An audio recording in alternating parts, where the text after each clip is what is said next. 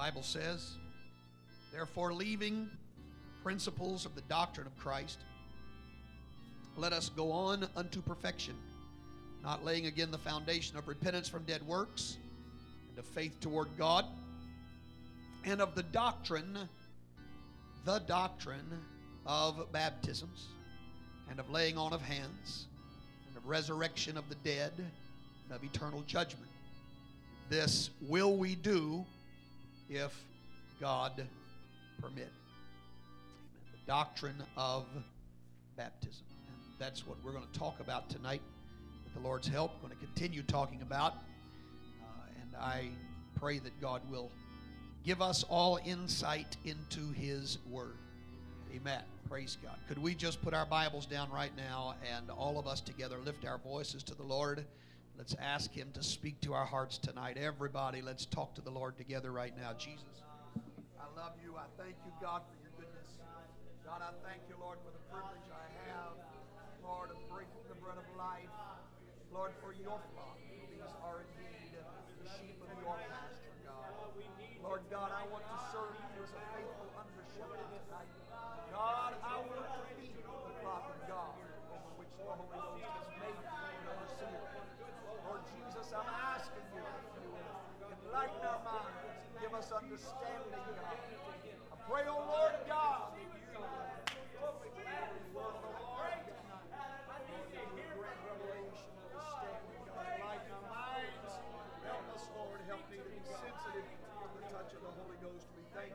Jesus' name. In Jesus' name. Praise God. God bless you. You may be seated. Don't know uh, how long we will spend on this subject. I've said before, I'm not in any real hurry. Uh, I started with about 20 pages of notes, and we got through about four of those in the first lesson. And uh, so, based on that rate of coverage, it may take us uh, about five weeks total to get this covered. But however long it takes, I want us to have a thorough understanding by the time that I get finished. If you will bear with me while I do a few moments of review, I'm not wanting to spend a lot of time there because we have so far to go. But uh, because it has been so long, I think it is important that we do this review. I will say again, if any of you were not here when we taught that lesson, please stop by the sound booth. When I get to teaching a series like this, you miss a lesson, we don't charge you for that CD. You can just stop by and tell them uh, that you need a lesson, and they will make that copy for you free of charge because we want everybody to hear the things that were said so we can all be on the same page uh, when I do a review, I don't have the time to go back and prove scripturally the statements that I make during that review. Amen. Praise God.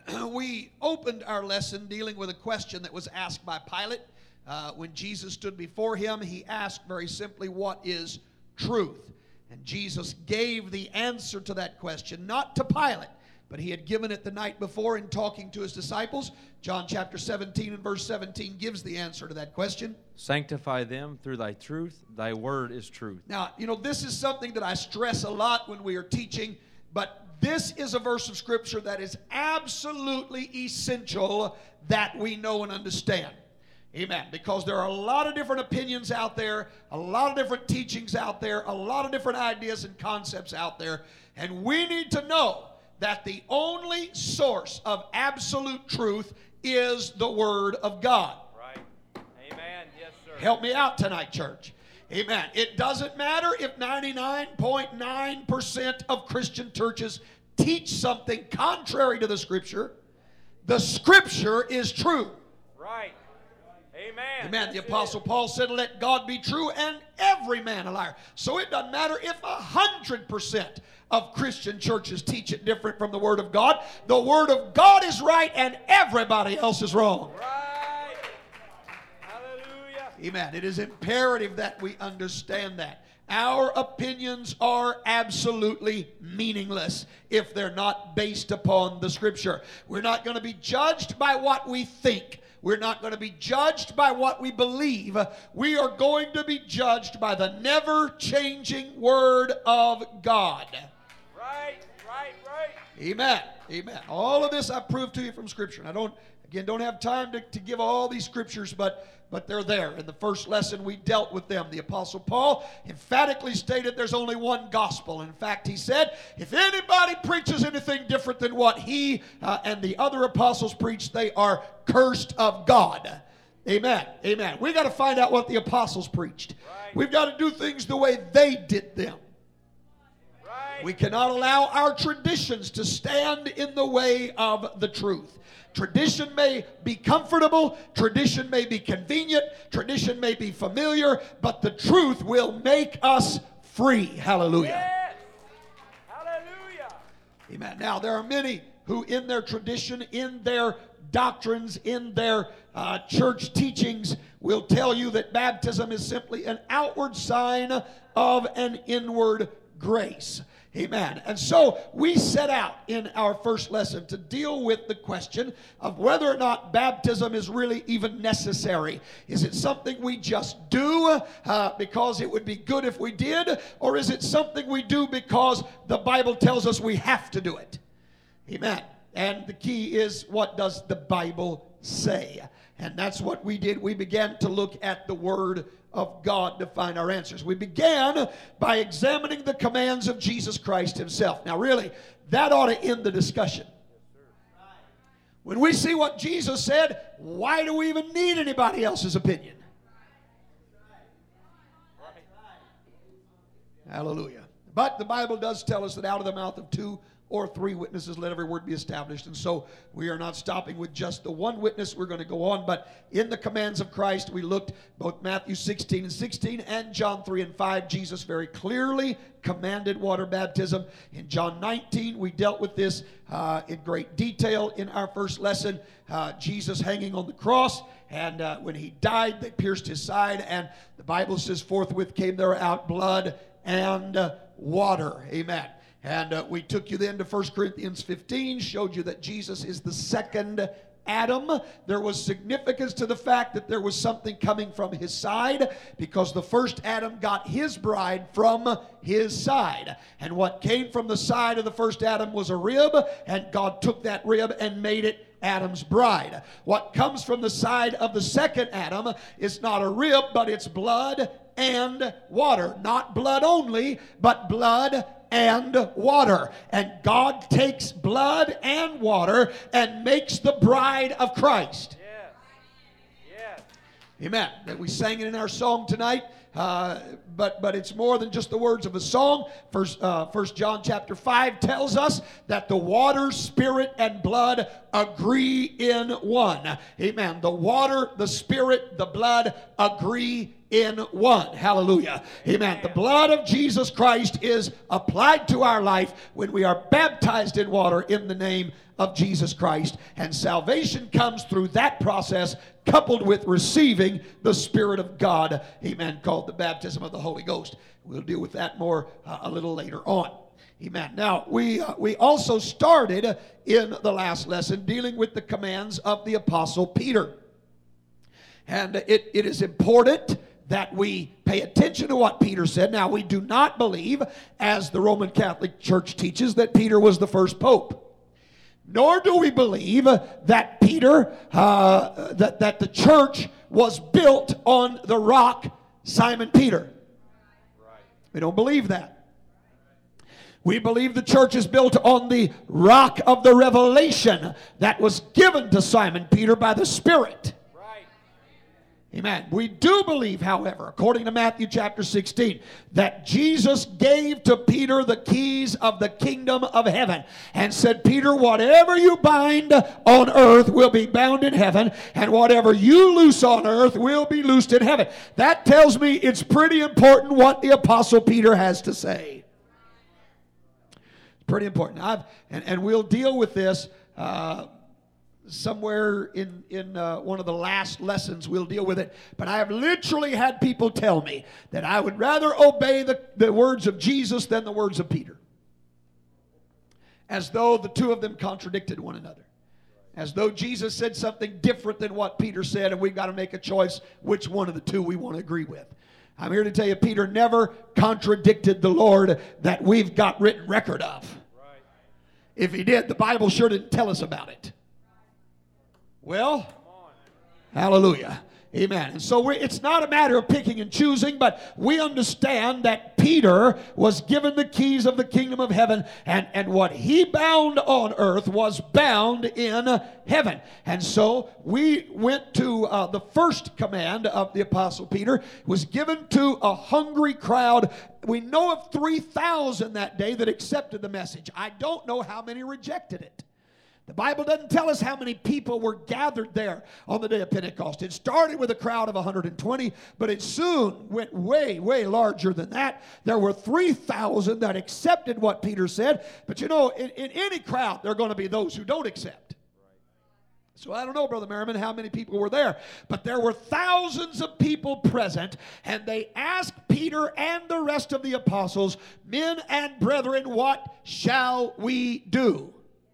Now, if Peter said, accept the Lord as your personal Savior, then that's the end of our discussion. That's what we've got to do.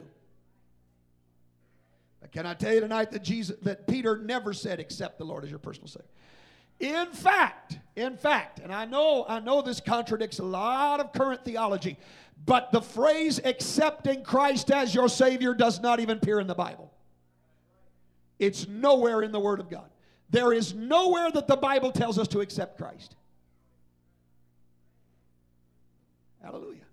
I challenged a, a, a head of an organization one day. Uh, he was sitting in my office across my desk, and I challenged him. I asked him, Tell me how to be saved. He said, Accept the Lord as your Savior. I said, Now show me where it says that in the Bible. He said, Well, John 3 16. I said, That doesn't say accept Christ. Uh, it seemed like he may have given me Acts 16. I said, That doesn't say accept Christ. I want a scripture that says, accept the Lord as your personal Savior. He sat there for a long time and he finally said, uh, There's not one. I said, You're exactly right. There is no such scripture. And yet, isn't it amazing that thousands of people around the world today are telling folks to accept Christ as their Savior, that that is the plan of salvation, and it's not even found in the Bible?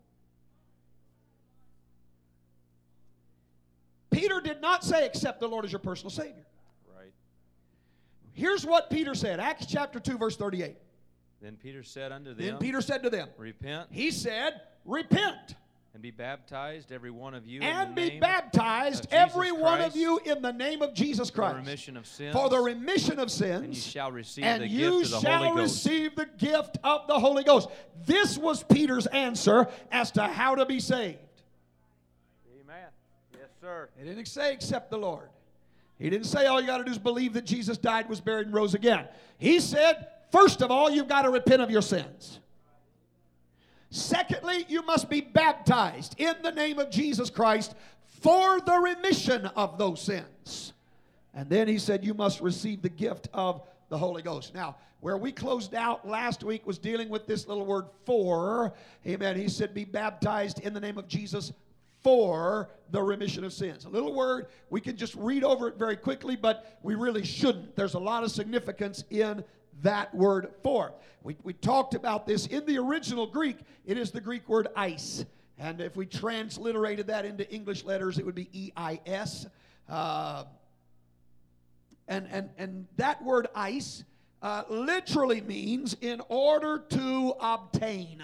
And that's what Peter said. He said, Be baptized in the name of Jesus Christ in order to obtain the remission of sins.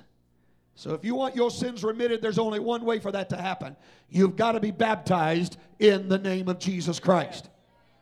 Amen. Amen. And then he said, You need to receive the gift of the Holy Ghost. Now, that's where we finished out our first lesson. We're going to pick up now, continuing on with the commands of Peter and uh, remembering that he holds the keys of the kingdom of, hev- uh, uh of, of uh, heaven. And uh, let's look now. He goes to the house of one Cornelius. Acts chapter 10. If you would turn in your Bibles there, that's where we're going to begin tonight's part of the lesson. Uh, in Acts chapter 10, Peter is sent to a Gentile. And this is going to be the first Gentile convert in the New Testament church. And Peter is sent to him. He's given a vision and told to accept him and to go. And so Peter goes to the house of Cornelius, a devout man, a religious man, a praying man, a giving man, a man who's seen a vision of an angel. Amen. But uh, yet there was more for Cornelius to do. And so Peter arrives at his household and begins to preach. And we pick up with the story there in uh, Acts chapter 10, beginning with verse 44. Let's read. While Peter yet spake these words, the Holy Ghost fell on all them which heard the word, and they of the circumcision which believed were astonished, as many as came with Peter, because that on the Gentiles also was poured out the gift of the Holy Ghost. Right? For they heard them speak with tongues This is how they knew they'd received the Holy Ghost, for they heard them speak with tongues. and magnify God. Uh huh. Then answered Peter, Can any man forbid water, that these should not be baptized? Can any man forbid water that these should not be baptized? which have received, Which the, have Holy received Ghost, the Holy Ghost as well as as we? well as we. Now look at verse 48. and he commanded And them. he. Wh- What is this word? commanded.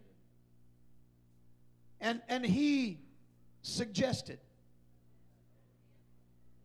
And he urged them. And he requested of them. That's not what it says, is it? You know, if baptism is not necessary, why would Peter command it to be done? That's a strong word. That's a strong word. I mean, it's, it's not real often that we go around commanding folks to do anything. But Peter commanded them to do what? He commanded them to be baptized in the name of the Lord. And so this was a direct command, amen, that they be baptized. Uh, now, I, I've mentioned to you before uh, a radio talk show that I was a part of a number of years ago. In fact, I was 17 years old, and I was the special guest on this radio talk show in the city of Dallas. Um, and uh, the subject was water baptism. And the host of that show, who was supposed to be a, a, a theologian and a Bible scholar, uh, told me, he said, if you cut uh, verse 48 off of this chapter, these people are saved. They have received the Holy Spirit. They have spoken in tongues. They are saved. If you cut off verse 48. My question is if they are saved, why command them to be baptized? Why not just simply say, all right, folks, now look, you know, you're already saved, but it'd be a good idea.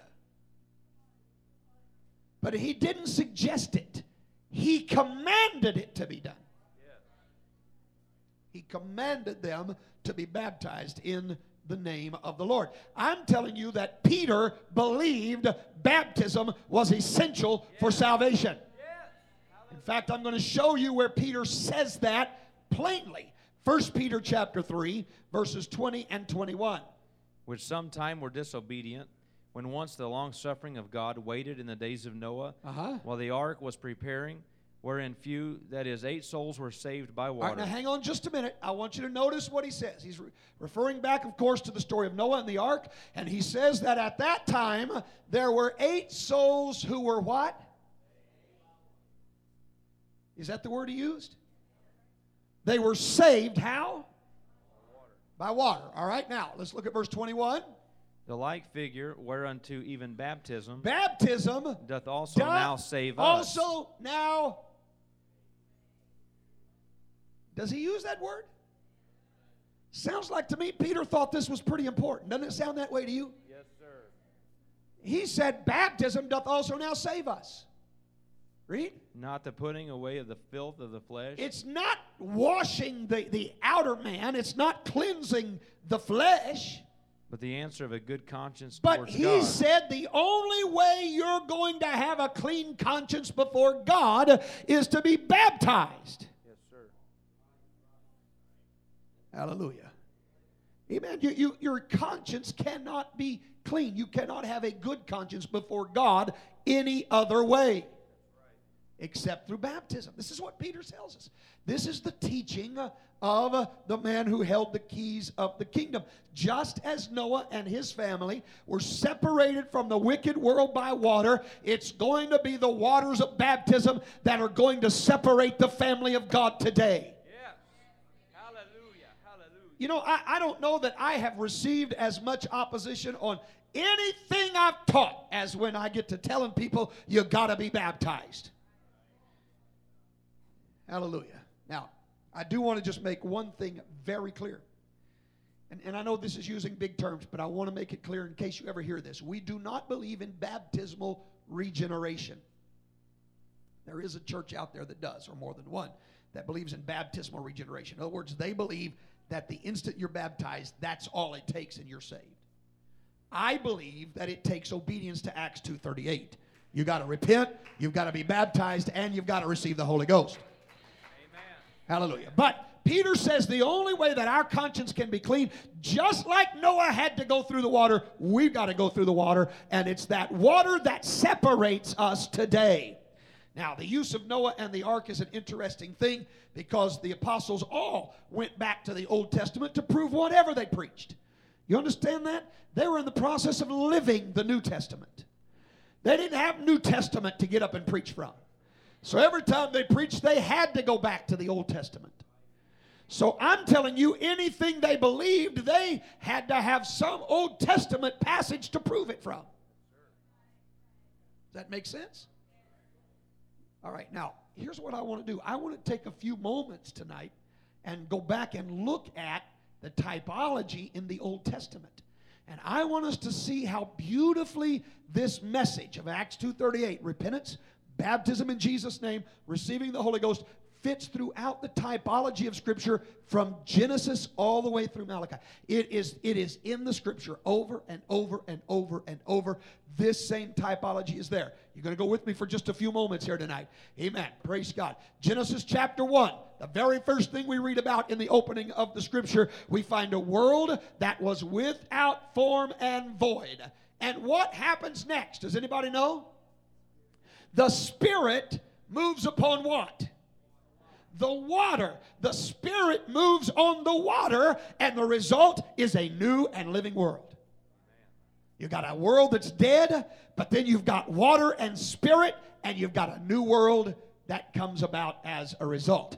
Amen. We go to the book of Exodus. We find the children of Israel. They're in Egyptian bondage. Amen. The way that they began their escape started with a death. Amen. The death of the sacrificial lamb. Then what's the next thing? They were not still free completely from bondage. They left Egypt, but Pharaoh's hot on their trail. This is where a lot of folks are in their Christian experience. They may have repented of their sins, but but Pharaoh and the world is still hot on their trail. Is anybody hearing me? And so what happens? They come to the Red Sea, the water. And when they pass through the water, Pharaoh and his army gets in the middle of the Red Sea. God pulls the chariot wheels off. God rolls the water back. All of the past is buried in the sea. And when they come out on the other side, Brother Merriman, they are free and they can begin a new life of freedom from bondage.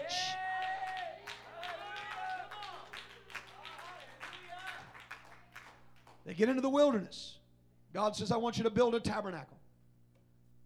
Here's what we're going to do this tabernacle is going to have a gate all the way around it, a fence all the way around it. One gate and a, and a fence all the way around it. And, and when you walk through the one gate, the only way to get into the court of the tabernacle, there is a piece of furniture you're going to be confronted with first and foremost. And that was the brazen altar, the altar made of brass. It was a place of death. Something had to die on the altar. The next thing, as soon as they finished at the altar, they had to go to the brazen laver, sometimes called the brass sea. It was the place of water. And God was very, very specific. In fact, we won't take the time to read this verse, but if you're taking notes tonight, write down Exodus 30, verse 20 because this is a very important command that God gave. Amen. He said, Wash with water that they die not. I know you've been to the altar. I know there's been a place of death, but there's got to be a place of washing if you want to continue to live. Now they passed the brazen laver, and then the priest could walk into the tabernacle proper where the Spirit of God dwelt. Death water, spirit. This is what we see over and over and over again throughout the scripture. Amen. They, they, they wander in the wilderness for 40 years. Uh, when it's time for them to enter into the land of promise, how do they have to get there? You know, there were other ways for them to get where they were going. But God said, if you're going in, we're going to go across the Jordan you're going to go through the water. And so their wilderness, where, where, where uh, thousands of them died, hundreds of thousands of them died in the wilderness. They then pass through the water. When they get through the water, they are beginning a new life of freedom in a land of promise. Hallelujah. This is, I'm telling you, it's just repeated over and over and over and over again.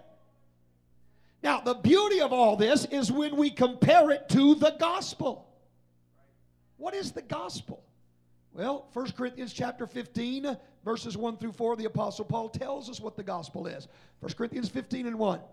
Moreover, brethren, I declare unto you the gospel which I preached unto you. All right, now, Paul says, I'm, I'm going to tell you again the gospel that I preached to you, which also ye have received, which you received, and wherein ye stand, wherein you stand, by which also by ye are saved, which you are saved. You're saved by the gospel. Right.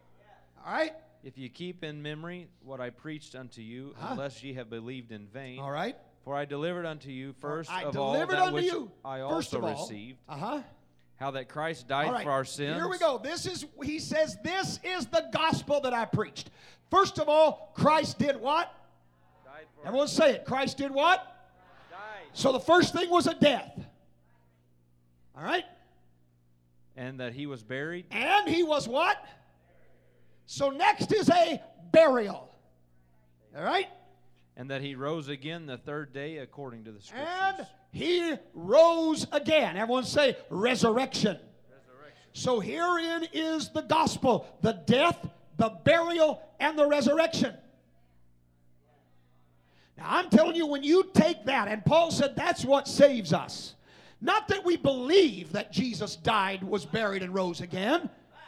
But the way that we understand it is to go back to what Peter told us in Acts 2, Acts 2.38. First thing that Peter said to do was what? Repent. Repent. What's the first part of the gospel?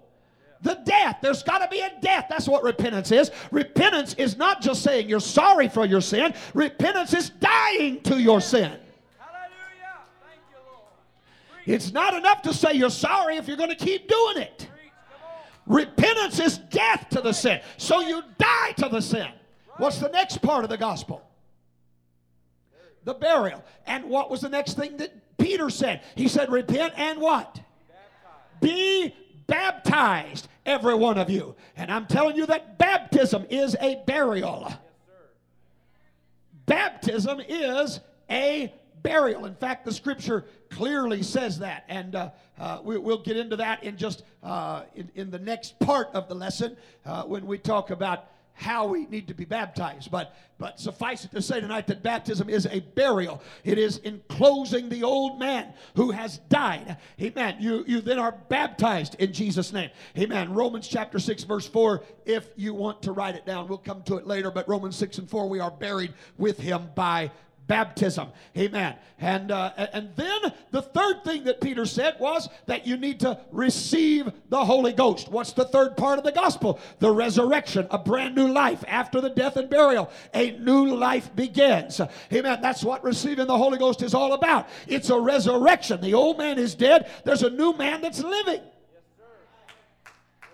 Now, I hope that you see how this fits the typology. When we talk about repentance, that's the death, that's the altar. When we talk about baptism, that's the Red Sea, that's the Jordan River, that's the brazen laver, that's the burial. When we talk about the Holy Ghost, amen, this is the new and living world. This is freedom from Egyptian bondage. This is the land of promise. This is where the presence of God is. This is the resurrection of Jesus Christ working in our lives. I'm telling you, this type of now, you know, you, you can't you can't use accepting Christ as your Savior to fit into this typology. It just doesn't fit. But repentance, baptism, and receiving the Holy Ghost does. Amen. And, and this is not all. This is not all. You know, it's interesting to me that when Abraham got ready to send his servant out to find a wife for Isaac, servant went out there, and where did he find Rebekah? He found her at the water, didn't he? That, and in fact, that was the test. This is how I'm going to know who the real bride is because what she's willing to do at the water. Well, praise God. Amen. We go to Gideon's army, Judges chapter 7, and, and, and there's a lot of things that go on there. God says, You're fearful, go back, and, and all of this. But when it gets down to the final test of who is going to fight and who isn't going to fight, what was the last test that God told Gideon to put to his men? Go to the water. Let's see how they respond at the water. Praise God. Hallelujah. Now, I know my next point of typology can be extremely controversial. And a lot of folks will, will really argue with me about this point. But let me just tell you tonight. I want us to go back to Genesis chapter 17 and verse 14 uh, and, and find here how a person inherits the, the covenant of Abraham. Is everybody with me? This is how you can be assured that you can receive the blessings of Abraham. Amen. Genesis 17 and verse 14. And the uncircumcised man child whose flesh of his foreskin is not circumcised, that soul shall be cut off from his people. He hath broken my covenant. All right, now. There are people who tell us we're preaching New Testament circumcision. And can I tell you, with that point in and of itself, I agree 100%. Because I've got scripture to prove that that's what's going on. The Bible says it very clearly. Now, understand, understand that for the, the, the people of Israel, it, it didn't matter what their bloodline said. What mattered was whether or not the males were circumcised. And if they were not circumcised, they had no promise of receiving the, the, the inheritance of Abraham, their father. They had to have the token of the covenant. Now let's go to Colossians chapter 2, verses 11 and 12. In whom also ye are circumcised with the circumcision made without you, hands. He's talking to the church. You are circumcised with the circumcision made without hands. In putting off the in body putting off the of the body sins of the, of the sins flesh of the flesh by the circumcision by the- of Christ. All right, now, hang on, hang on. By the circumcision of Christ. Now I want you to notice what comes right after that. Those two dots right there, it's called a colon. You understand in, in the English language that when you see that, what, what that says to you is that I'm about to explain what I just said. Here's the definition of what I just said. Paul said that you are circumcised with a circumcision made without hands, putting off the body of the sins of the flesh by the circumcision of Christ. And what is the circumcision of Christ? The very next verse, verse 12 buried with him. in buried with him in. Does anybody see what the Bible said? The Bible said that the New Testament way that we become the heirs of Abraham is not through fleshly circumcision, but it is the circumcision of the heart that happens at the act of baptism. Hallelujah. Hallelujah. Hallelujah, hallelujah. I, am telling you, we got to be baptized if we're going to be saved. We don't have a promise of, of inheriting the covenant of our Father if we don't have that act of spiritual circumcision. Amen. God said, He said, I don't care if you are a Jew, if you have not been circumcised, you've broken my covenant. Baptism is a part of the New Testament covenant that we make with God. Amen. You must be baptized in order to be saved.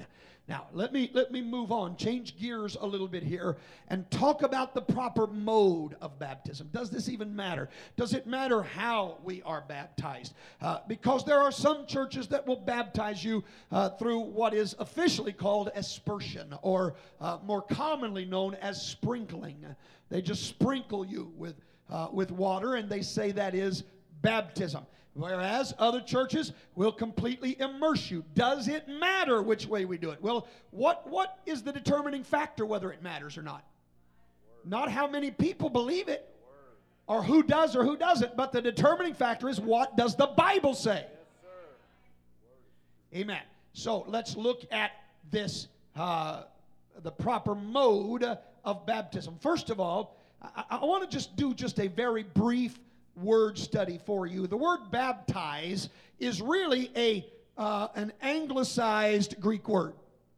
It is it is a some of you say I don't know any Greek. You really do. When you use the word baptism, you're using a Greek word. It's just been brought into the English language. It's what we call transliterated, where they took the Greek letters and turned them into English letters and just gave us the same word. The Greek word baptizo is, is the word baptize. Amen. Now, uh, some of you will remember, some of you probably will not, but but in our first lesson, we quoted from a man who was a professor at the University of Athens in the country of Greece. Dr. A.D. Kyriasko. Anybody remember me quoting Dr. Kyriasko? Uh, my point to quote him was if anybody knows the Greek language, that man's got to know it. Don't give me some guy here in America that is uh, some quote unquote Bible scholar or the head of some uh, biblical institute. I want to know to the people who speak the language what does the word mean? And Dr. Kyriasko said, uh, and I quote, the verb baptizo in the Greek language never has the meaning of to pour or to sprinkle, but invariably that of to dip. Baptizo means immersion, not sprinkling. In fact, he goes on to tell us that, that there is a separate Greek term altogether, rantizo, that means to sprinkle. And that word is never used when baptism is discussed in the New Testament. There is no place that the Bible says that, that uh, they were sprinkled or the word rantizo was used to talk about what happened. But in every case, it was baptizo, which means to dip, it means to completely immerse. Hallelujah. Baptism and immersion are synonyms. To say, to say baptism by sprinkling would be the same as saying immersion by sprinkling. I've immersed you by sprinkling you. Well, that sounds crazy. But people say, I baptized you by sprinkling you, and the words baptism and immersion mean the same thing. There is no way that a person has been truly baptized if they have only been sprinkled. Let's look again at the scripture. This is what I was referring to a while ago. Romans chapter 6, verse 4. Therefore, we are buried with him by baptism. Therefore, we are what? We are what? We are buried with him. How? Read. With baptism into death. By baptism into death that like as Christ was raised up from the dead by the glory of the Father, even so we also should walk in newness of life. Colossians chapter 2 verse 12 buried with him in baptism, wherein also ye are risen with him through the faith of the operation of God, who hath raised him from the dead. Again, buried with him in baptism. It is obviously impossible to bury a person by sprinkling or pouring dirt over them. They are not buried until they are completely enclosed. And I'm telling you that the only way scripturally you can be baptized is to be completely enclosed in water. This is the way it was done for Jesus. Matthew chapter 3, verse 16. And Jesus, when he was baptized, went up straightway out of the water. He went up straightway out of the water. And lo, the heavens were opened up unto him, and he saw the Spirit of God descending like a dove now, now, and now this is, upon him. This is, this is an interesting thing. Several years ago, I was sent a little brochure in the mail about some movie they'd put together. You know, they're always making movies about the life of Christ. And this was many years ago. And this brochure was all about this movie they'd made about the life of Christ. And they said that they'd consulted, consulted all kinds of, of uh, theologians and scholars. And it was the most accurate, uh, biblically accurate portrayal of the life of Christ ever filmed. Now, in the brochure, they had a picture of Jesus being baptized by John. And John has a uh, cup and he's pouring water over Jesus' head. I said, they didn't do very good research. Why would they both go down into the water? Why would Jesus come up out of the water if he wasn't being immersed? Right. I mean, you can do that at a well. Right. You don't have to go down into the river in order to be sprinkled. He was being immersed. And I'm going to tell you something Jesus wasn't baptized because he had to have his sins remitted, he was baptized as an example for us. And if his example was through immersion, I don't want to do it any other way. Right. Hallelujah. Acts chapter 8, verses 38 and 39. Here's another example. And he commanded the chariot to stand still, and they This is went down Philip both, with the Ethiopian eunuch. both into the water, Uh-huh. both Philip Now, and the and eunuch. hang on. And they, they, they did what? Again, I ask you, why should both of them get in the water if he's just going to pour a little bit over the man's head? They could do that on the banks. There's no reason to get in the water if all you're going to do is sprinkle him. They went down both into the water, both Philip and the eunuch, and he baptized him. Verse 39. And when they were come up out of the water, the Spirit of And the when Lord, they were come up out of the water, the Spirit of the Lord caught away Philip, that the eunuch saw him no more, and he went on his way rejoicing. I'm telling you that the references to going down into the water, coming up out of the water, definitely show us that the practice of baptism in the New Testament church was by immersion and never by sprinkling. Amen. Now, you know, it's amazing what some churches today teach when you go back and read what their founders had to say. And I'm not I'm not knocking other churches. I'm just I'm just being honest with you. Uh, Martin Luther, who obviously was uh, the founder of the Lutheran Church, who today sprinkles in baptism. Martin Luther said, and I quote, those who are baptized should be deeply immersed. His own church doesn't practice that today, but that's what he said. John Wesley, who founded the Methodist Church, who practices sprinkling. Again, I'm not knocking these people. I'm just saying these are these are historical facts. You can go to the library and find the information I'm giving you right now. John Wesley, in his commentary on Romans 6 and 4, talking about buried with him by baptism, said, and I quote, he said, This alludes to the ancient practice of baptizing by immersion. John Wesley admitted the reason Paul said buried with him is because these folks were immersed. Right. Now, my commentary on John Wesley's commentary is it shouldn't be an ancient practice. Right. It ought to be the current practice. Well, hallelujah. Amen. Here are some other uh, early church leaders and and theologians. Again, you can go to your library and find any of this information. I'm not reading to you from some apostolic writer. This is information that's out there for anybody if you'll just take the time to look for it. Adam Clarke, who wrote the commentary on the Bible, said they received baptism as an emblem of death, involuntarily going under the water.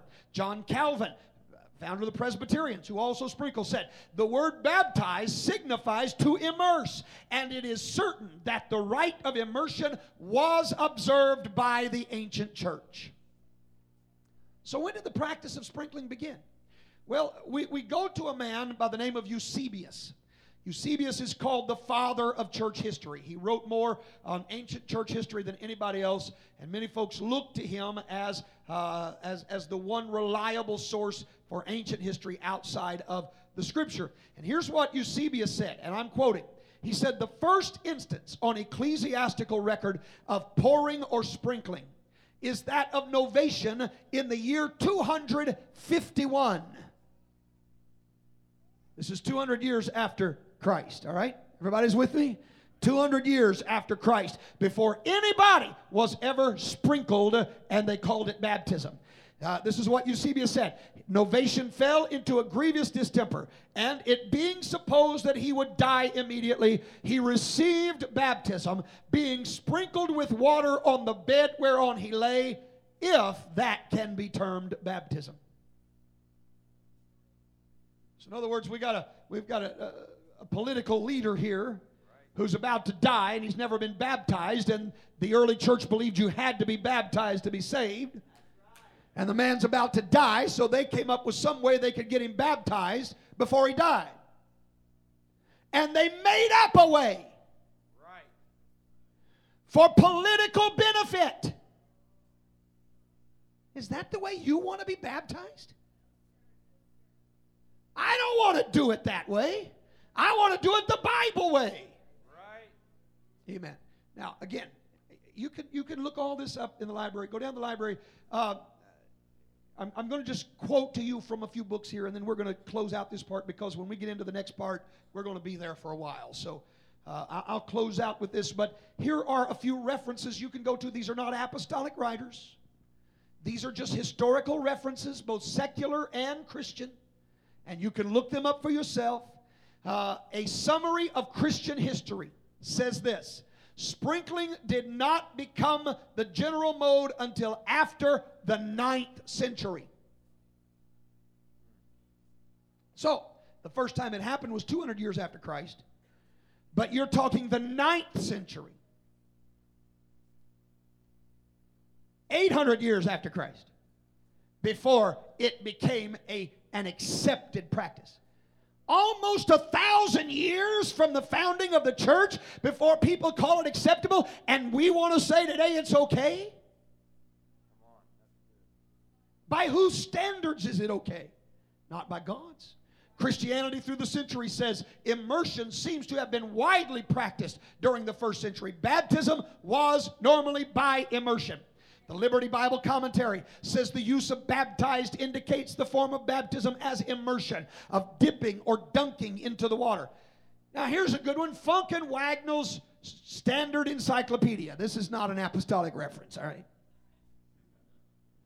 They say it is indisputable that at a very early period, the ordinary mode of baptism was by immersion. They said you can't even argue that fact. There's no disputing that fact. It was always done by immersion. The American People's Encyclopedia says in the matter of baptism, there is little doubt that the original practice was immersion. The original practice was immersion. The National Encyclopedia says, with the Jews, the bathing of the whole body in clear cold water was a recognizable means of restoration from a state of ceremonial uncleanness. According to rabbinical teachings, even before the temple, baptism was an absolutely necessary condition to be fulfilled by each proselyte to the Jewish faith. They had to be completely bathed in water, completely dipped in water. That was the practice of the Jews. And who was the early church? They were Jews. This is the way they did it. Amen. All right? Uh, the Standard American Encyclopedia says in the primitive church, the person baptized was dipped. The World Book Encyclopedia, Sister Regan, if you'll go ahead and come. The World Book Encyclopedia says in early times, baptism was by complete immersion. And then finally, the Expository Dictionary of New Testament Words tells us that the Greek word uh, baptisma or baptism consists of the process of immersion, submersion, and emergence. In other words, you don't just take them to the water, you get them under the water and bring them up out of the water. And, and they said that's what the word, the Greek word baptism really means. You got to put them all the way under. Well, praise God. Amen. You know, I want to do things the Bible way, don't you? This is not about just setting out to try to prove everybody else is wrong and I'm right. That's not what it's about. What it is about is finding out what the Bible has to say, learning how the Scripture tells us to do things. There's a reason why God gave us this book. How many times have I said there's a reason why God gave us this book? And there's a reason why John 3:16 is not the only verse in here. God's expecting more out of us than that. And we've got to get down this book. Amen. We've got to search the scriptures, Jesus said. Amen. It is our obligation to rightly divide the word of truth. I want to do it the Bible way. I don't want some man's opinion. I don't want to know what some church theology is. I don't want to just pull it off of a tract somewhere. I don't want to get it out of somebody's handbook somewhere. I don't want some organization to tell me how to do it. I want to go back to the word of God, find out how the early church did it, find out what the scripture has to say. I want to do it the Bible way. I don't want anything else other than the word of God. God. Aren't you glad you know the truth tonight? Hallelujah. Amen. The Lord willing, Lord willing, next week, next week, we're going to start talking about why we baptize in Jesus' name. Amen. If I get started on that tonight, we'll be here a while. Amen. Why do we baptize in Jesus' name? Amen. And uh, uh, you know, the, the question always comes up about Matthew 28 19, and we're going to, it's going to be one of the first scriptures we go to in our next lesson is Matthew 28 19. Amen. There's a reason why it says what it says, and yet the apostles did something altogether different. Because really, they didn't do anything different. It's only our understanding of what Matthew 28 19 says. What the apostles did was exactly what Jesus told them to do. They didn't disagree with him. And, and, and you know, if they did, Peter wasn't the only one that made the mistake. Every apostle did the same thing.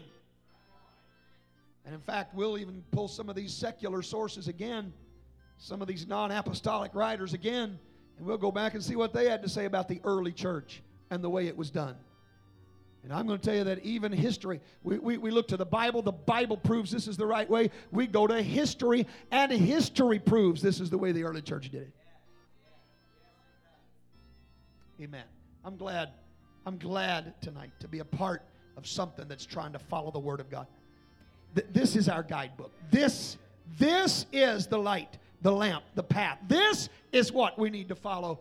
Amen. The Word of God and the Word of God alone. Let's stand and lift our hands to the Lord tonight, everybody.